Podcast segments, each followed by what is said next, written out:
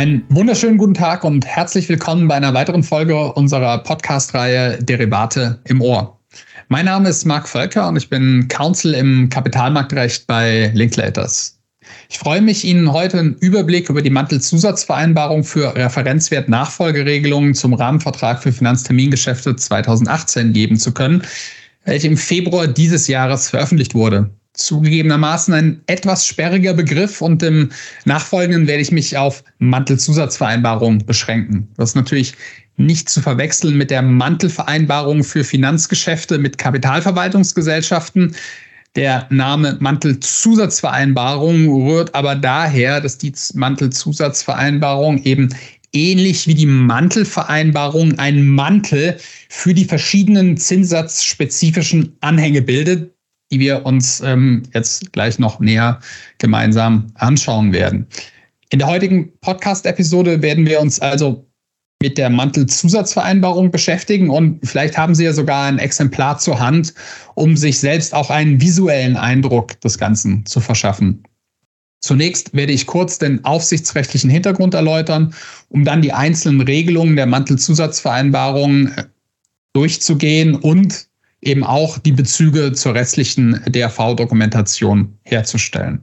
Im Bereich der Nachfolgeregelungen für Referenzwerte folgt die Mantelzusatzvereinbarung den bereits in 2020 veröffentlichten EONIA und ESTA-Zusatzvereinbarungen und der in 2021 veröffentlichten IBOR-Zusatzvereinbarung.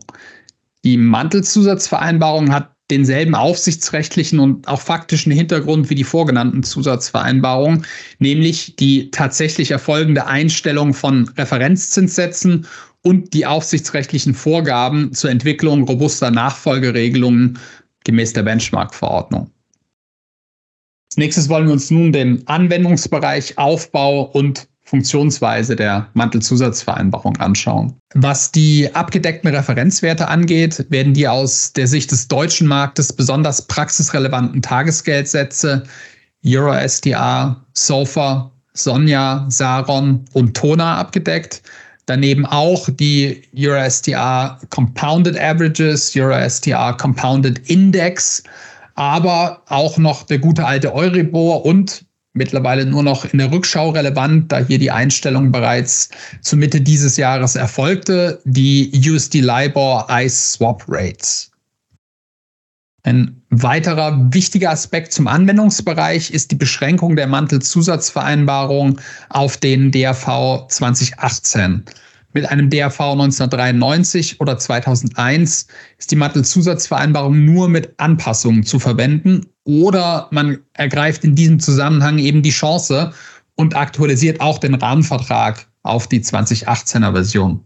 Der Hintergrund für diese Beschränkung auf den DRV 2018 liegt in den Regelungen zur vorübergehenden Nichtveröffentlichung in Teil 1 Nummer 4 der Mantelzusatzvereinbarung, da diese eben auf Nummer 5 Absatz 2 des DRV 2018 aufbaut, der keine vergleichbare Regelung in den Vorversionen hatte. Die Mantelzusatzvereinbarung folgt einem modularen Aufbau, der sich in die eigentliche Mantelzusatzvereinbarung mit den allgemeinen Regelungen und die referenzwertspezifischen Anhänge mit den detaillierten Nachfolgeregelungen für eben die einzelnen Referenzwerte gliedert. Als Anhänge zu nennen sind hier der Anhang für Tagesgeldsatz-Nachfolgeregelungen, der Anhang für Euribor-Nachfolgeregelungen, Anhang für Euro-STR Compounded Averages und Euro-STR Compounded Index und last but not least der Anhang für USD LIBOR iSwap Rates.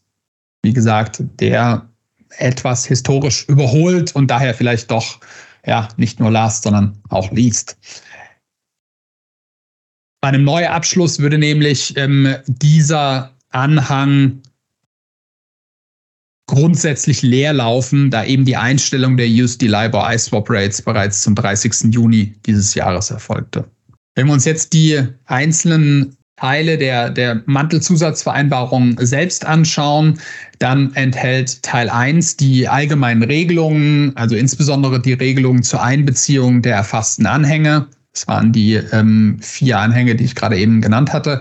Und die Regelungen zur vorübergehenden Nichtveröffentlichung. In Teil 2 der Mantelzusatzvereinbarung wird dann die Reichweite der erfassten Anhänge festgelegt. Auch das schauen wir uns gleich noch genauer an. In Teil 3 findet sich die Sonderregelung für Einzelabschlüsse, die 2000er oder 2006er ISTA Definitions einbeziehen und für bestimmte USD LIBOR iSwap Rate, Floating Rate Options vereinbart wurden. Und Teil 4 bietet dann die Möglichkeit, bestimmte Teile der Mantelzusatzvereinbarung abzuwählen, falls sie für die konkrete Vertragsbeziehung der Parteien nicht relevant sind. Einige Aspekte dieser verschiedenen Regelungen wollen wir uns jetzt noch etwas genauer anschauen.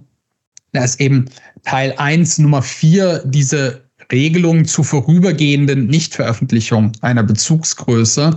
Diese Nummer ergänzt Nummer 5 Absatz 2 DRV 2018 im Hinblick auf nur vorübergehende Nichtveröffentlichung eines Referenzwertes, da die Regelung in Nummer 5 Absatz 2 DRV 2018 lediglich auf die dauerhafte Einstellung abzielen. Die Nummer 4 der Mantelzusatzvereinbarung stellt aber genauso wie Nummer 5 Absatz 2 lediglich eine allgemeine Regelung dar, denn die Regelungen der erfassten Anhänge, die sich auch eben spezifisch für die einzelnen ähm, erfassten Referenzwerte äh, wieder mit vorübergehender Nichtveröffentlichung befassen, ähm, gehen vor. Im Hinblick auf die konkreten Rechtsfolgen der vorübergehenden Nichtveröffentlichung wird dann auch noch mal nach Art der Bezugsgrößen unterschieden, nämlich Tagesgeldsätze, Swap Rates oder eben andere Bezugsgrößen. Das Kernstück der eigentlichen Mantelzusatzvereinbarung ist dann dieser Teil 2, äh, erfasste Anhänge, denn hier erfolgt die Festlegung der Reichweite der einzelnen Anhänge. Anders als noch bei der EONIA oder Esther Zusatzvereinbarung oder der IBOR Zusatzvereinbarung ist hier keine Festlegung durch die Parteien mehr erforderlich. Also muss man dann bei der EONIA oder Esther Zusatzvereinbarung, IBOR Zusatzvereinbarung die ganzen Anlagen ausfüllen, dort Kreuzchen setzen, relativ aufwendig.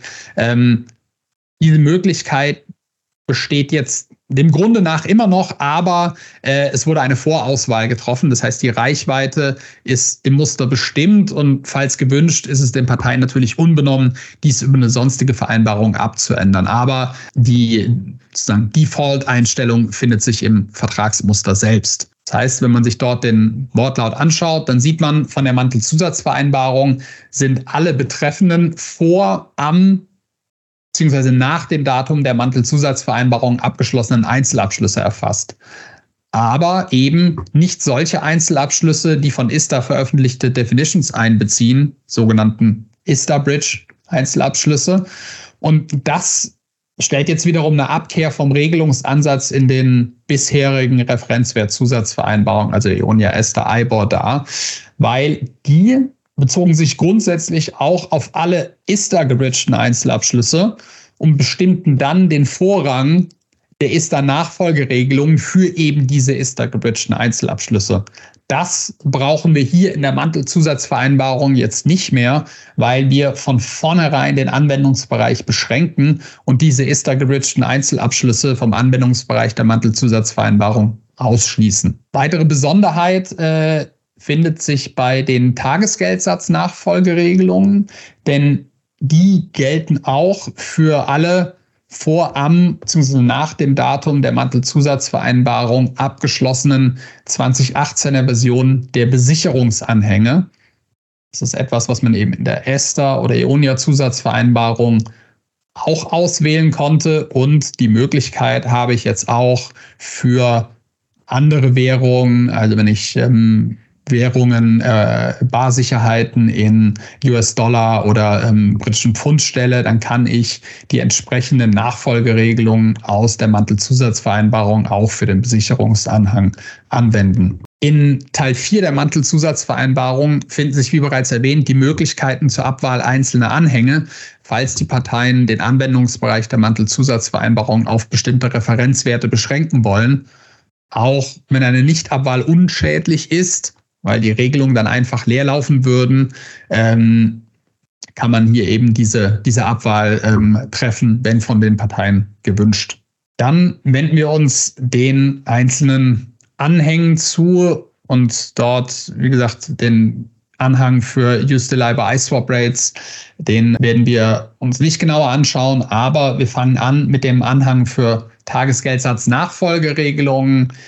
Wie bereits erwähnt, die erfassten Referenzwerte, Zinssätze ist äh, Euro SDR, Esther, Sofa, Sonja, Saron und Tona.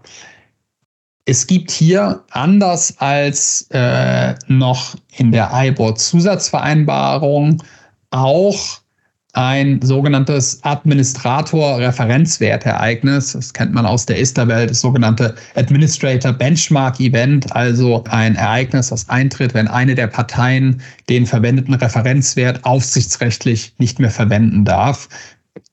Da ist dann letztlich auch nur der Auslöser für eben den Wasserfall an Nachfolgeregelungen, genauso äh, wie das Indexbeendigungsereignis ähm, diesen äh, Wasserfall an Nachfolgeregelungen auslöst. Die erfassten Verwendungszwecke hatte ich bereits erwähnt. Man hat hier eben beides. Einerseits die Einzelabschlüsse mit den Bestimmungen des Basissatzes zur Berechnung variabler Beträge und auf der anderen Seite auch die Besicherungsanhänge, nämlich die Bestimmung der Referenzzinssätze zur Berechnung der Zinsbeträge in den Besicherungsanhängen. Der Anhang ist, anders als jetzt die Mantelzusatzvereinbarung selbst, Rahmenvertragsversionsagnostisch. Das heißt, vom Wortlaut her ist er sowohl für den 93er 2001er als auch 2018er DRV geeignet. Das heißt, wenn man möchte, könnte man diesen Anhang ohne größere Anpassungen jetzt für alte Versionen der Rahmenverträge verwenden, wenn man ihn eben separat einbezieht und das nicht äh, über den Weg der Mantelzusatzvereinbarung macht.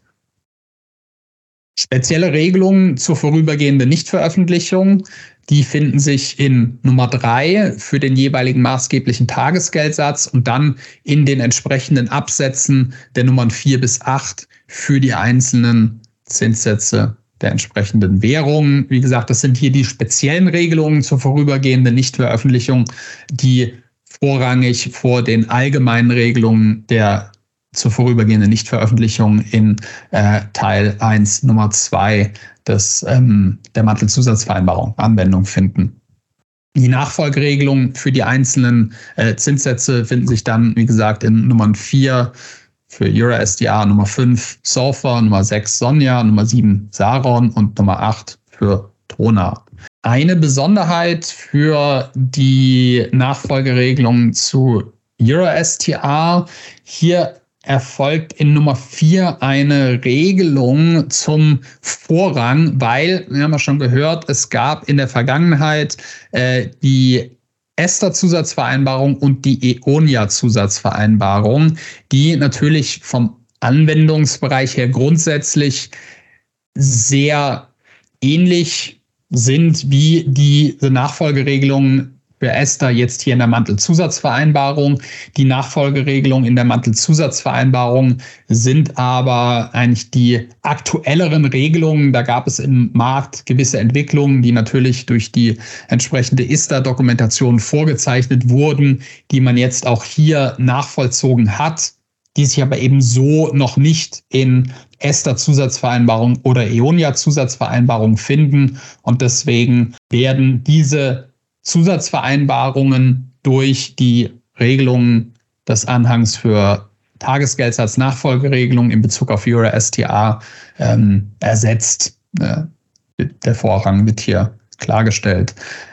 Eine weitere Klarstellung findet sich in Nummer 9, dass nämlich dieser Anhang für TagesgeldsatzNachfolgeregelung sowie auch alle anderen Anhänge nur für erfasste Verwendungszwecke das ist ein definierter Begriff äh, in den jeweiligen Anhängen, oder direkte Bezugnahmen auf den maßgeblichen Tagesgeldsatz gilt.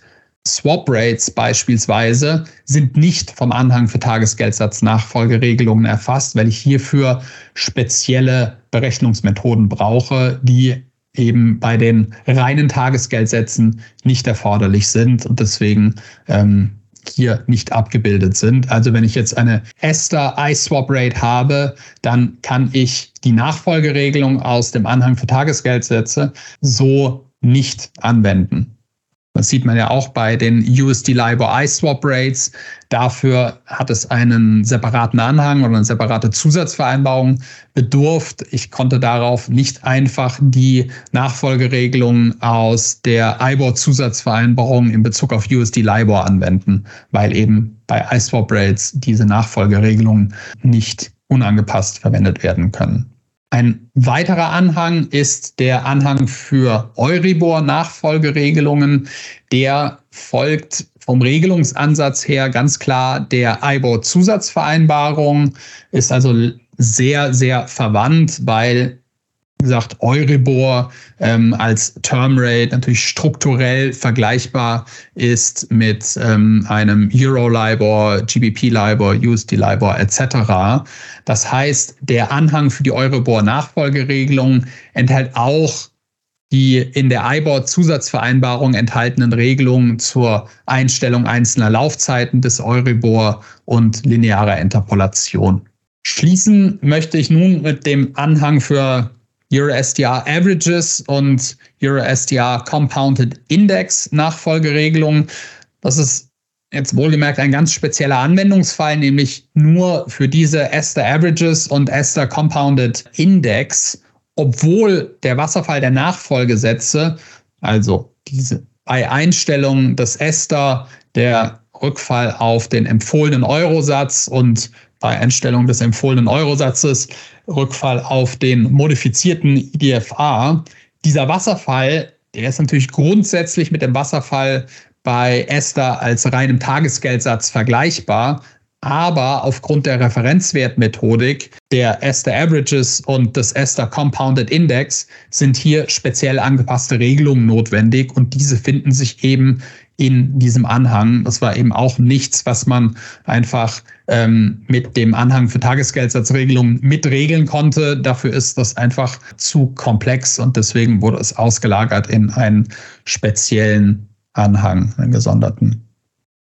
Ja, das soll es für die heutige Folge unserer Podcast-Reihe gewesen sein. Ich hoffe, dass ich Ihnen einen kleinen Überblick über die Mantelzusatzvereinbarung geben konnte und Ihnen den Vertrag zumindest etwas näher bringen konnte. Bleiben Sie uns gewogen und wie immer, Derivate im Ohr.